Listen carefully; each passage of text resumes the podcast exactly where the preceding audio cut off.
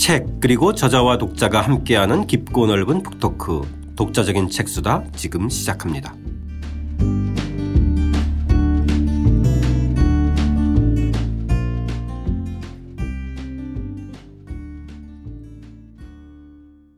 이준호 선생님과 함께하는 의심의 철학, 오늘은 마르크스 역사를 의심하다 그 첫 번째 질문입니다.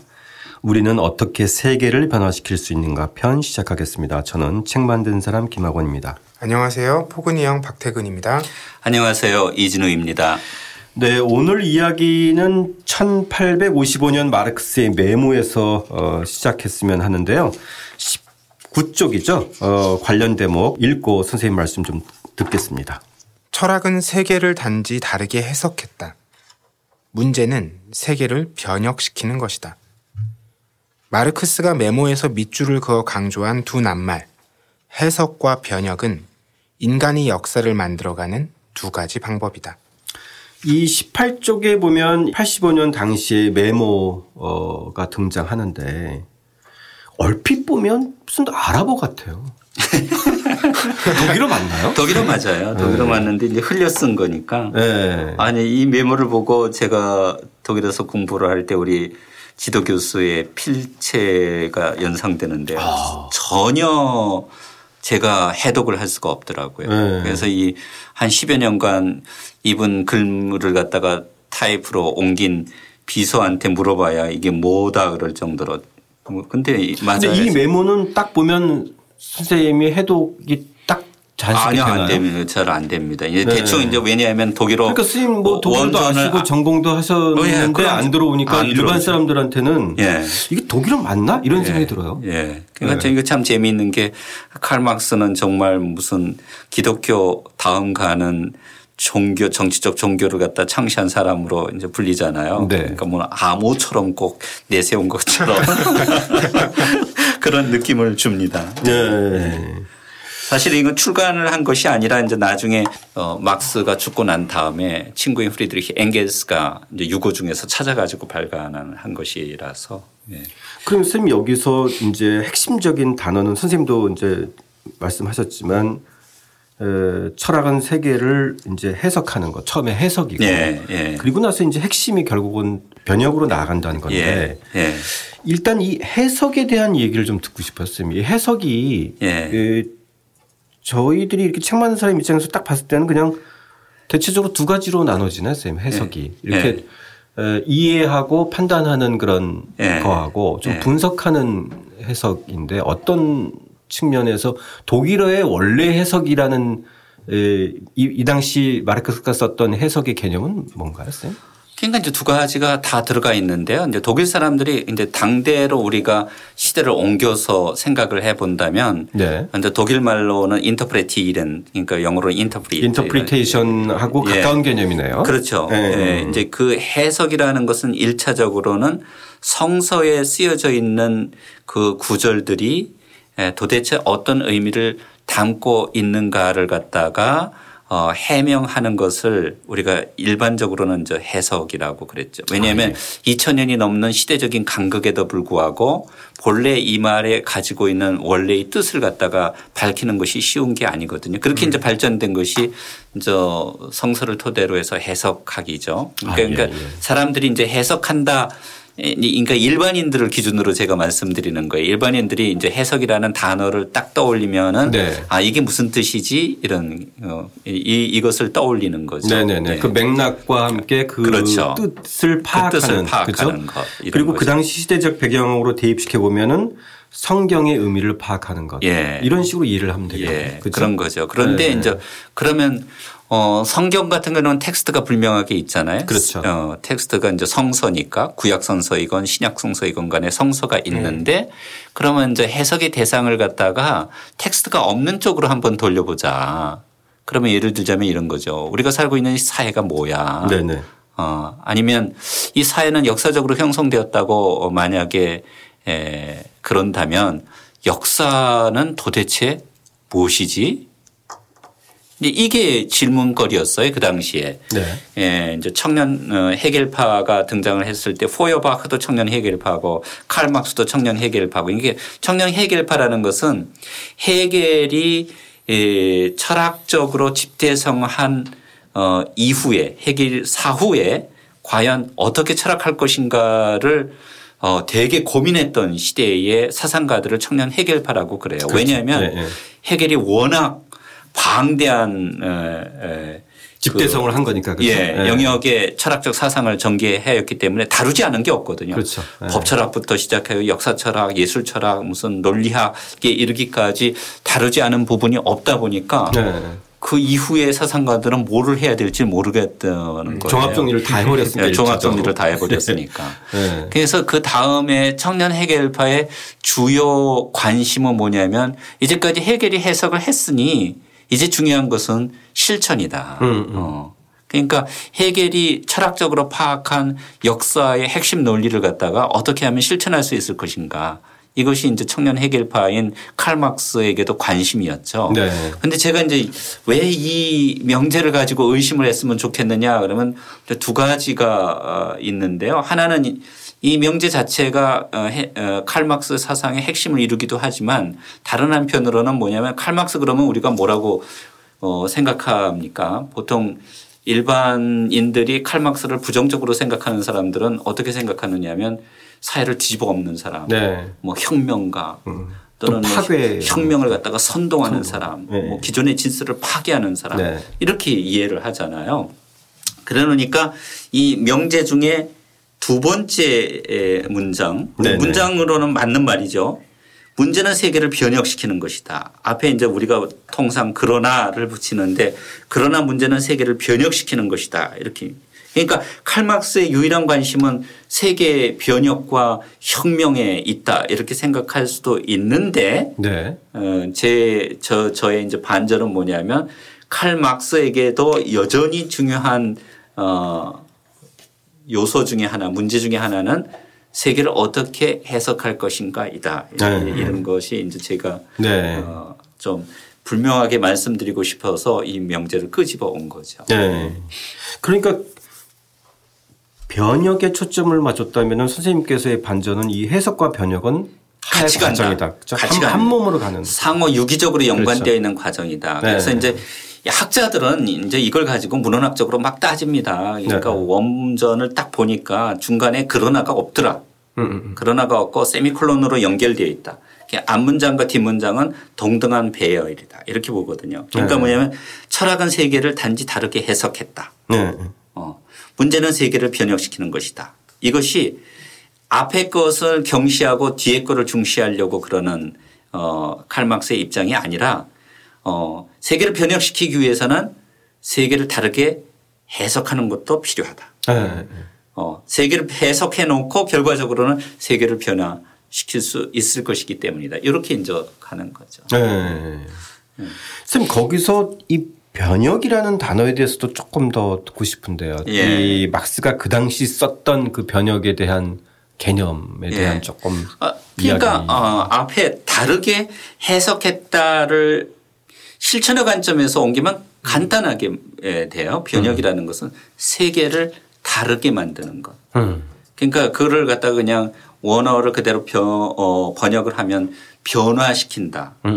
근데 우리나라는 변화보다는 사회의 이제 대상으로 이야기할 때는 변혁 또는 뭐 혁명 네. 이런 것들이 이제 강조되다 보니까 네. 혁명이라는 단어는 여기에서 쓰지 않습니다. 네. 변화시킨다. 주로 변화. 내지는 뭐 네. 사회를 바꿔야 된다. 예. 그러니까 사회를 바꾸는 것이다. 네. 아주 앞에 더 강조하는 다르게 바꾸는 것이다. 네. 체인지의 개념이 더 체인지의 개념이죠. 레볼루션의 개념보다도. 레볼루션 그렇죠? 개념은 여기에 등장하지 않고요. 네. 그러니까 뭐 쉽게 얘기하면 우리가 이제 지난해와 올해에 걸쳐서 정말 과거 권위주의적인 시대를 마감하고 새로운 사회로 나가고 싶은 것이 우리 국민의 열망 아니겠습니까? 네네. 예. 그러면 여기에도 뭐가 들어가냐면 이제까지의 시대가 중간에 물론 민간 정부가 수립이 되고 예를 들면 김대중 정권, 노무현 정권의 약간의 좌파적인 성향의 정권이 들어섰던 것은 사실이지만 또 이명박, 박근혜 이렇게 들어서면서 결과적으로는 박정희 시대가 종말을 고한다. 우리가 만약 이렇게 주장을 한다고 가정을 하면 네. 이제까지 시대는 권위주의적인 통치 시대였다. 이건 해석이죠. 그렇죠. 해석이죠. 네. 그러면 해석 다음에 등장하는 건 뭐냐면 그러면 탈권위주의적인 시대로 우리가 이행해 가야 된다. 탈권위주의적인 시대로 이행해 간다는 것은 실질적인 민주화를 의미한다. 그러면 실질적인 민주화가 또 뭐냐 그러면 이제까지의 민주화는 법적 장치로서의 민주화는 이루어져도 형식적 민주주의는 실현이 되었다. 우리가 뭐 보통 직접 비밀선거하고 네. 또 대통령을 국민의 손으로 직접 뽑는 것은 맞고 그렇게나 하지만은 이 대통령이 선출되고 난 다음에 국민을 통치하는 방식은 여전히 권위주의적이었다. 뭐 이런 걸 얘기하는 것 아니겠어요? 네. 그러면 이것을 갖다가 실질적인 민주화라는 것은 아 대통령이 통치하는 방식만 뭐 상권 분립이 돼서 상호 견제를 통해 가지고 권력이 뭐 예를 들자면 악화되거나 권력이 부패하는 것을 막는 것이라고 생각을 한다면 그것은 이 권력을 잡은 사람들의 문제뿐만이 아니라 구체적인 현실 속에서 일반 시민들의 삶에도 민주주의가 스며들어가야 된다. 그러니까 네. 형식적 민주주의가 아니라 문화적 민주주의로 가야 된다. 이거 해석이거든요. 그렇죠. 네. 네. 그러면 그 해석이 전제되지 않는 사회 변화가 가능할 것이냐. 막스주의자들은 자꾸 뭐라고 얘기하느냐면 아 중요한 것은 혁명이고 중요한 것은 이 혁명을 실천하는 것이고 사회를 뒤엎는 것이고 이렇게 이야기할지 모르겠지만 제가 이제 한국의 현실에 이렇게 대입시켜 보면 아니 지금으로부터 150년 전 200년 전에 한 칼 마르크스의 해석을 끄집어다가 그것을 지금 전혀 다른 사회적 여건에 적용을 하는 것은 옳지 못하다. 그렇죠. 네. 그러니까 진정한 마르크스주의자라면 네. 마르크스의 입장에서 칼 마르크스의 정신을 빌려다가 우리가 살고 있는 21세기의 물질적 조건, 시대적 상황을 새롭게 해석할 줄 알아야 된다. 네. 저는 이제 그 말을 하고 싶었던 것 같습니다. 네. 뭐 돌이켜 보면 선생님의 말씀이 예, 뼈 아프게 와닿을 수밖에 없는 사람들이 대단히 많을 텐데 그래도 이제 그 당시에는 아마 막스의 사상을 레닌주의와 너무 이렇게 이제 그 하나의 네. 그 브라더처럼 네. 결합시켜 놓고 네. 그리고 그것을 구체적인 실천 지침 내지는 전략 전술로 이렇게 사고했던 그런 어떤 그 편향성 내지는 뭐 이런 도식성 이런 것들이 있었던 실천적 배경이 좀 있었던 것 같아요. 그렇죠. 이제 그러다 보니까 이제 네. 그런 측면에서의 어떤 좀 당장 우리가 현실을 이제 변혁시킬 수 있는 구체적인 이론으로 만들려다 보니까 급조하다 보니까 그런 부분들이 분명히 있었던 것 같은데. 아니 좀 재밌는 게 네. 막스주의를 갖다가 정치적 이데올로기로 사용을 해서 성공한 국가 체제가 레닌주의잖아요. 그렇죠. 말하자면. 예. 그런데 막스 이론을 적용하다 보면 이게 자본주의 사회가 성숙해서 산업사회가 무르익은 다음에야 비로소 프롤레타리아 혁명이 일어난다고 이야기를 했는데 그 당시에 러시아 실정은 정반대거든요. 그렇죠. 자본주의도 성숙하지도 않고 네. 산업화가 충분히 이루어지지도 않고 네. 짜르가 지배하던 시대에 네. 농업 중심적인 사회에서 네. 갑자기 자본주의 사회를 건너뛰고 예컨대 공산주의 사회주의를 이루려고 그러다 보니 막스가 왜곡되고 완전히 변형될 수밖에 없었던 것 아닌가. 네네. 그런 역사를 반추해 봐서라도 막스를 정말 막스가 제기한 문제가 여전히 우리 시대에도 타당하다고 그런다면 막스의 이론을 그대로 따를 것이 아니라 막스의 관점에서 우리 사회를 다시 해석할 수 있는 그런 능력을 우리가 키워야 되는 것 아닌가. 저는 이제 그렇게 네네. 의심을 해본 거죠. 네네. 자, 그 다음에 선생님께서 이제 이 변혁의 주체인 인간에 대한 문제, 인간의 사회적 실천에 대한 피력한 대목이 이제 22쪽에 등장하는데 선생님. 예. 이건 선생님 좀, 그, 인용하신 게 어떤 문헌인 거죠, 선생님? 아, 이거는 루이 보나파르트의 브루메예요. 브루메. 예. 요때가 이제 소위 말하면은, 이 핵심적인 문제가 결과적으로 역사를 누가 만드는가 이것을 고찰한 논문이라고 그럴 수 있죠. 네네. 칼 마르크스가 거기에 나오는 대목인데요. 한번 읽어볼까요? 네네. 사람들은 자신의 고유한 역사를 만든다. 그러나 그들은 역사를 자유로운 작품으로 만드는 것이 아니다.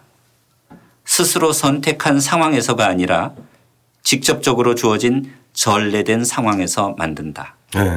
제로에서 시작하는 게 아니라는 네. 거죠. 주어진 상황. 주어진 상황의 사회적 존재 속에서. 네, 만들어진다는 그렇죠? 거죠. 네. 네. 그러니까 제가 최근에 이제 어떤 분이랑 이야기를 하면서 저한테 이런 얘기를 우리 이런 연구를 해보면 좋지 않을까요? 이렇게 제안을 하셨어요. 네. 이게 뭐냐고 그랬더니 한국에서 그 소위 로봇 자동화가 가장 많이 사용되는 기업이 현대자동차라고 그래요. 네. 네.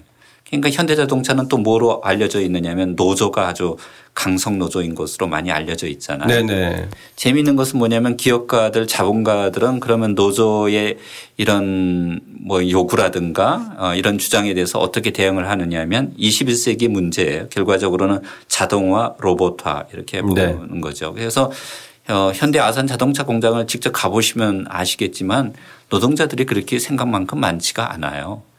그러다 보니까 나타나는 문제점 중에 하나가 뭐냐면 노동자들의 비숙련화가 이루어진다 이렇게 이야기를 해요. 네. 그러니까 과거에는 이 노동 과정에 이제 투입이 돼서 일정 정도의 수준의 기술을 가지고 또 그것을 연마하고 이래서 이제 숙련 노동자들이 생기는데 그렇죠. 비숙련화된다는 것은 무엇을 의미하느냐면 자동화된 시스템 속에서는 2, 3주의 교육만을 가지고도 누구든지 투입이 될 수 있다는 거죠.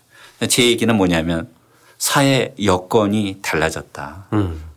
그러니까 이제 칼 마르크스의 개념을 그대로 사용하자면 생산 양식이 바뀐 거죠. 그렇죠. 우리가 이제 살아가는 데 필요한 생활 필수품을 생산하는 양식이 달라졌다는 거거든요. 네. 그러니까 로봇이 지배하는 시대에 또는 로봇으로 대부분의 노동이 대체되는 시대에 과연 인간은 어떤 존재로 살아갈 것인가. 만약 이런 질문을 던진다면 칼 마르크스가 던진 질문이라는 거예요. 칼 마르크스가 똑같은 질문을 던지거든요. 그러다 보니까 우리가 이 사회를 바꿔야 되는데 이 사회를 바꾼다는 것이 어떤 특정한 주체 뭐 나폴레옹이 나타나 가지고 어떤 한 인물이 예를 들자면 역사의 흐름을 바꿔놓는다 이렇게 생각한 것이 칼 마르크스 이전의 역사학자들이 생각했던 사고방식이었어요. 네네. 그러니까 이걸 갖다가 칼 마르크스가 이제 비판을 한 헤겔은 뭐라고 그러냐면 이성의 관계다 이렇게 이야기를 하거든요. 네. 이성의 관계라는 건 뭐냐면 뭐 예를 들자면 뭐 카이사르라든가 나폴레옹이라든가 알렉산드로스라든가 이런 사람들은 자기가 설정한 목표를 실현하려고 노력을 하지만 거시적인 관점에서 보면 실질적으로는 이성이 그것이 발전되어가는 과정 중에 하나의 수단에 불과할 뿐이다 이렇게 이야기를 한 거거든요. 네. 그런데 여기에서 그러면 역사의 주체가 무엇이냐 그러면 이제 해결은 뭐냐면 이성이다 이런 거예요. 네. 이런 말을 들으면 당장 의심이 솟지 않습니까? 네네. 지금은 좀 황당하다는 생각이 네. 들죠. 도대체 네. 이성이 뭐야? 뭐 네. 해겔이 얘기하는 절대정신이 뭐야? 이런 이야기를 하죠. 네. 그러다 보니까 이 의심을 칼 마르크스도 똑같이 품었던 거예요. 역사를 직접 만들어가는 거는 현장에서 실질적으로 자기의 생계를 위해서 열심히 일하고 또 거리에서 싸우는 사람들이다. 구체적인 네. 사람들이다. 이렇게 이야기를 한 거죠. 그러니까 역사적인 행위의 주체를 갖다가 아주 추상적인 이성에서 구체적인 사람으로 돌려놨다는 점에서 칼 마르크스의 이 혁명적인 패러다임의 전환이 이루어진 거죠. 네. 그런데 이래 놓으니까 이제 그럼 우리가 의기양양하잖아요. 우리가 역사를 만들 수 있어. 그렇게 이야기를 하는데 칼 마르크스는 뭐라고 이야기를 하느냐면 이게 뭐 아무것도 없는 뭐 그런 상태에서 우리가 역사를 만드는 것이 아니라 역사적으로 계승된 전래된 상황에서 우리는 역사를 만들어갈 수 있을 뿐이다 그러는데 역사를 만든다고 그러는 너 역시도 역사적으로 만들어진 존재이다. 네. 그러다 보니까 누구나 다 정말 역사를 만들고 싶어하는 사람들은 예를 들자면 자기가 처해 있는 상황을 정확하게 해석할 필요가 있다. 네. 이게 저는 칼 마르크스의 아주 매력이라고 생각합니다. 예. 네. 그렇게 들으니까 칼 마르크스가 다시 또 새로운 매력으로 부활한 듯한 느낌이 듭니다. 예. 사실 뭐 그 다른 얘기긴 하지만은 막스에 대한 재조명은 서서히 다시 좀 되는 움직임들도 있어요, 그렇죠? 오히려 서구에서는 이제 네, 예, 지금 조금씩 네네. 재저명이 되고 있고요. 네. 또 뭐 지성계에서는 내년이 또 200주년이라고 그래서 많은 준비들도 하고 있고 그런 것으로 알고 있습니다. 그런데 네. 유감스럽게도 이제 한국에서는 전혀 아무런 움직임이 안 보이는 것 같아서 제 요 아주 짤막한 그런 말이 좀 계기가 됐으면 좋겠다 이런 네. 생각도 듭니다. 그리고 이제 뒤에도 얘기는 하겠지만 선생님께서 지금 방금 읽어주신 이 대목에서 보면 사람들이 고유한 역사를 만들고 그렇지만 그것이 이제 제멋대로 이렇게 만드는 것이 아니라 주어진 상황 속에서 이제 해석하고 만든다고 했을 때 그 주어진 상황이 사실은 또 한편으로 중요한 게 있는 게 선생님께서 지금 얘기하셨던 생산력과 생산관계. 예. 그러니까 이제 AI로 노동 현장이 대체됐을 때로 있잖아요. 예로 들었듯이 그러면 예. 좀 확 와닿을 텐데 예. 그러면 그 양상이 달라지는 거잖아요. 그죠? 상황이 달라지기 때문에. 그렇죠. 예. 기존에는 사실 생산력이라고 하는 것에 주도층이 이제 노동력을 가진 예. 노동자였다면 이제는 예. AI로 대체되면서 오히려 예. 노동자라고 하는 부분들이 예. 거기에 좀 오히려 사이드로 밀리고 예. 그죠? 오히려 그 하나의 어떤 보조적인 수단으로 이렇게 전락한 관계이기 때문에 이건 예. 정말 양상이 다른 관계예요. 그러니까 이제 칼 마르크스를 읽다 보면 아주 재미난 대목이 나와요.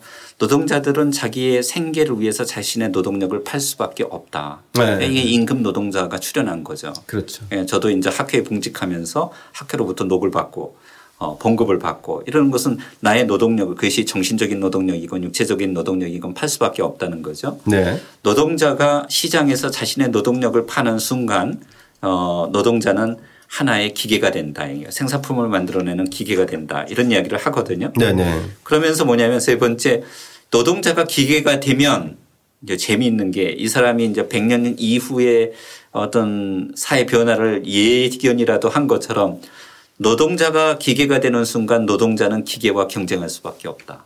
네. 네. 경쟁에 밀려나기 시작한 거죠. 기계가 훨씬 인간보다 훨씬 잘하거든요. 그러다 보니까 오면서 라디오를 듣다 보니까 이런 얘기가 나오네요. 뭐 20년 뒤에는 제일 먼저 사라질 직업 중에 하나가 요번에도 뭐 대선 예측하고 그러는데 뭐 기자들도 로봇 기자가 등장을 하고 네. 빅데이터를 분석하고 이러는 기자들 그런 것처럼 회계사가 없어지고 변호사가 없어지고 법조인이 없어진다. 왜냐하면 법률 해석도 컴퓨터가 훨씬 더 잘한다는 거죠. AI가. 네네. 상황이 바뀌거든요. 근데 이 상황이 우리 삶의 구체적 현실에 어떤 영향을 미칠 것인가 라고 질문을 던지는 사람이 있다면 네. 그런 사람들은 칼 마르크스가 여전히 살아있는 사상가이다. 네. 그리고 만약에 지금 시대가 발전하는 것이 우리 사회가 계속 앞으로 진보한다고만 믿고 우리 삶은 좋아질 거야 이렇게 만족하는 사람들은 의심을 안 가지거든요. 네네. 그런데 나의 직업도 어느 순간 사라질 수도 있다.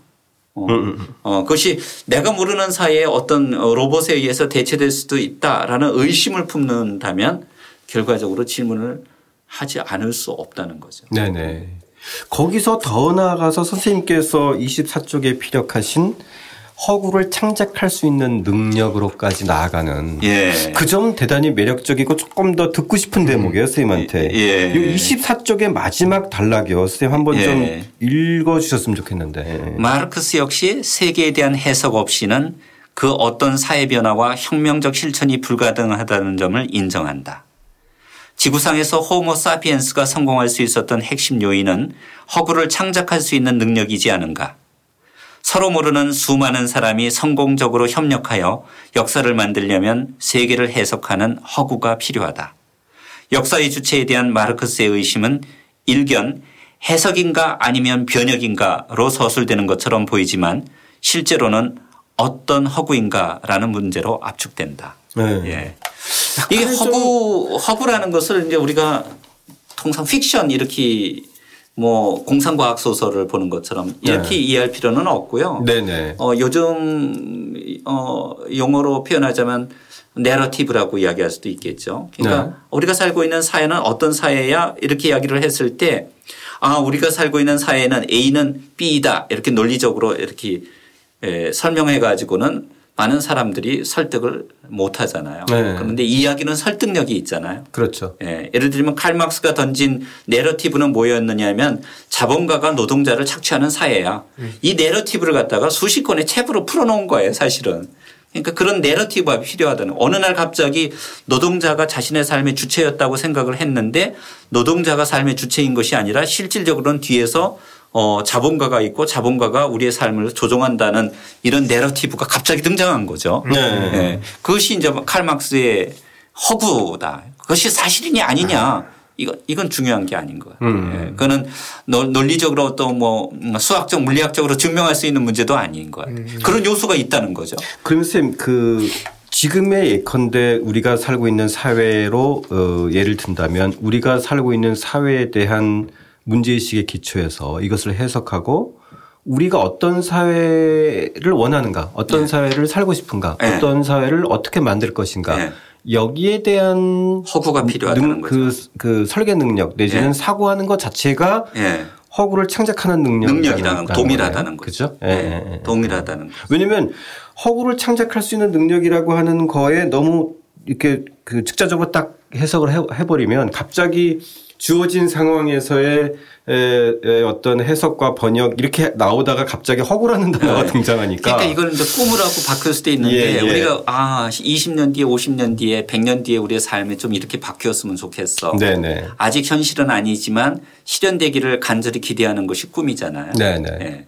그런데 네. 그 꿈이 혼자 꾸면 단순한 꿈에 불과하지만 여럿이 함께 꿀 때에는 사회를 변화시킬 수 있는 엄청난 동력이 되잖아요. 네네. 그런 의미에서의 이 허구라는 거죠. 그러니까 사회적 허구라는 거죠. 근데 칼 마르크스가 직접 이런 용어를 써요. 그러니까 이데올로기라는 것이 우리가 이데올로기를 비판하기는 하지만 자꾸 부정적인 것으로 연결시키면서 우리가 이해하는 경향도 없지 않아 있지만 이데올로기라는 것은 사회를 어떤 방향으로 변화시킬 것인가에 관련된 허구다. 꿈이다. 내러티브다. 스토리텔링이다. 그렇죠. 이렇게, 예. 이렇게 본다면 그렇게 꼭 부정적인 것만은 아니다. 근데 현대인들은 미래에 대한 스토리텔링을 별로 믿지 않는 경향이 있다. 그러니까 유토피아가 없어져 버린 거예요. 네네.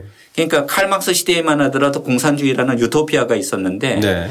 예, 이제 현대인들은 너무나 건조하고 너무나 논리적이고 너무나 이상사회 자체를 그냥 현실성 비현실성으로 그냥 묻어버리는 예측 불가능한 상황을 달가워하지 않죠. 예, 맞아요. 그런 것 같아요. 그러니까. 예, 그러다 보니까 우리는 유토피아를 별로 믿지 않잖아요. 그러니까 유토피아를 믿지 않는다는 것은 미래에 대한 꿈을 갖다가 별로 꾸지 않는다는 것을 의미하거든요. 그런데 우리가 사회를 불편해하는 사람들은 반드시 우리가 실현하고 싶어하는 그런 미래에 대한 꿈을 가지고 있다는 거죠. 이게 참 재밌어요. 그러니까 이거를 우리 식으로 다시 표현하자면 미래에 대해서 꿈을 꾸지 않는 사람들은 결과적으로 의심도 하지 않고 질문도 던지지 않아요. 그냥 미래에 대해서 꿈을 꾸고 있는 사람들은 왜 꿈은 이런데 이렇게 잘 나갈 수도 있는데 우리가 더불어 살 수도 있는데 양극화하지 않고서도 모든 사람들이 자신의 삶을 실현할 수 있도록 사회를 바꿀 수 있는데 왜 우리가 살고 있는 삶은 이런 게 아니야 이렇게 불만이 생기거든요. 그렇죠. 네. 그러니까 제 얘기는 돼지들은 이렇게 불만을 가지지 않는 사람들은 현실을 불편해하지 않는 사람들은 엄밀한 의미에서 미래의 꿈을 꾸지 않는 사람들이라는 거예요.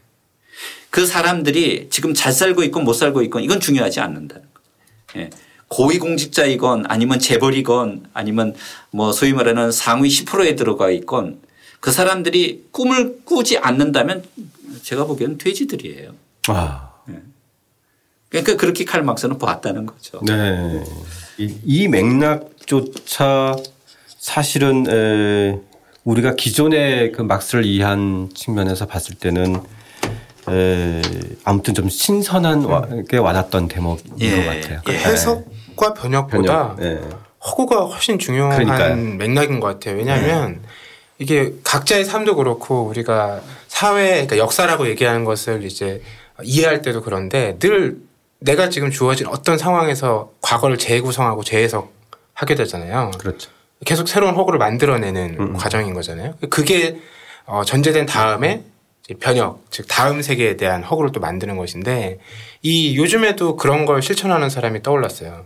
이 선생님께서도 허구를 창작할 수 있는 능력이라는 게 유발 하라리 사피엔스에서 네. 했던 얘기인데 네. 그 사람도 같은 일을 하고 있는 거죠. 사피엔스라는 책에서 과거에 대한 허구, 그러니까 지금 우리가 놓인 상황 속에서 역사를 다시 해석했죠. 그리고 요번에 나오는 신작이 호모데우스인데 그 책은 인류의 미래에 대해서 얘기하거든요. 네. 네.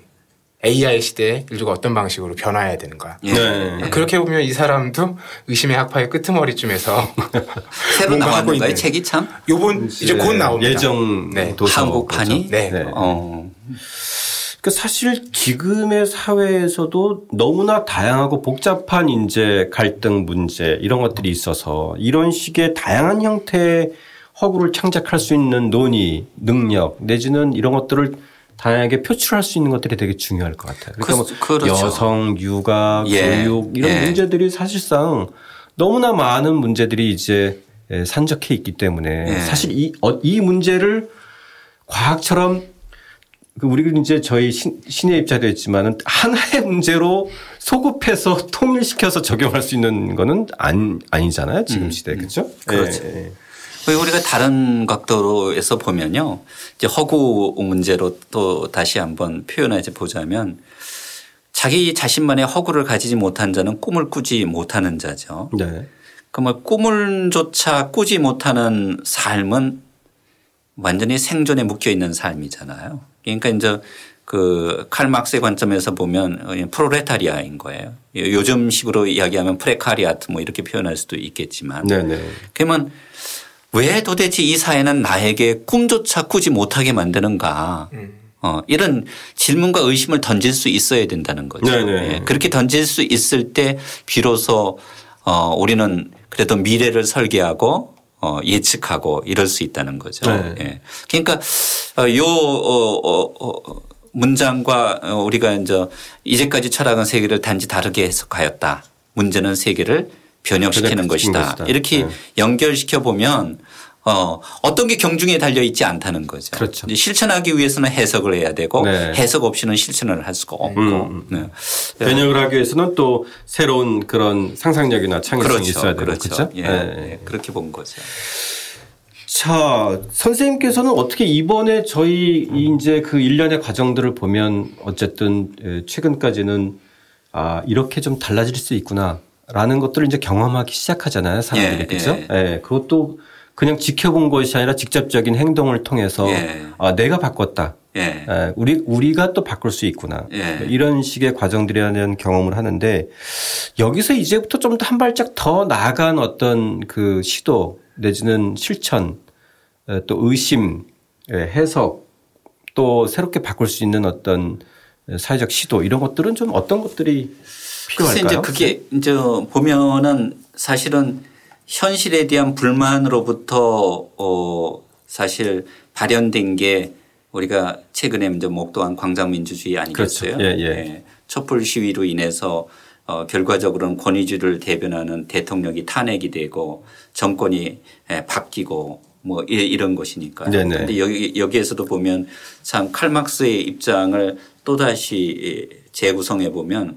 역사적으로 형성된 그 잠재력 힘 중에 하나 이건 아주 중요한 힘 중에 하나가 우리 스스로가 아까 얘기한 것처럼 역사를 만들 수도 있다는 경험을 하게 된 거죠. 그렇죠. 예. 이것이 대한민국이 동북아 삼국 중에서 가장 유일하게 아주 강점 중에 하나라고 생각이 들어요. 탈구에서부터 지금까지의 예. 그런 경험을 축적해오면서. 일본이나 그렇죠? 중국 같은 경우에는 이런 민주주의 역량을 키우지 못했다는 건데 네. 우리는 그런 역량을 가지고 있다는 것이고 그것을 갖다가 중고등학생들 젊은 청년들이 스스로 광장에서 일궈냈기 때문에 미래에는 설령 어떤 정권이 들어선다고 하더라도 조금이라도 예를 들자면 자기네들이 생각하고 있는 그런 수준에 맞지 않는다거나 기준에 좀 미흡한다거나 그러면 또다시 분출될 수도 있는 거죠. 그렇죠. 그러니까 민주주의에 대단한 역량이 쌓여 있기 때문에 한국이 다시 과거와 같은 뭐 도체 정권으로 돌아가는 것은 어렵지 않은가 이런 생각이 들죠. 아무튼 그런 점에서 저희가 지금 이 마르크스 역사를 의심하다라는 논의가 또 시대적인 어떤 연결성이 예. 좀 있는 것 같아서. 예. 예. 자, 저희 이준호 선생님과 함께하는 의심의 철학 다음 시간에는 마르크스 역사를 의심하다 두 번째 질문입니다. 왜 다수가 늘 소수의 지배를 받는가라는 질문을 던지며 이야기를 이어가겠습니다. 함께해 주신 청취자 여러분 감사드립니다.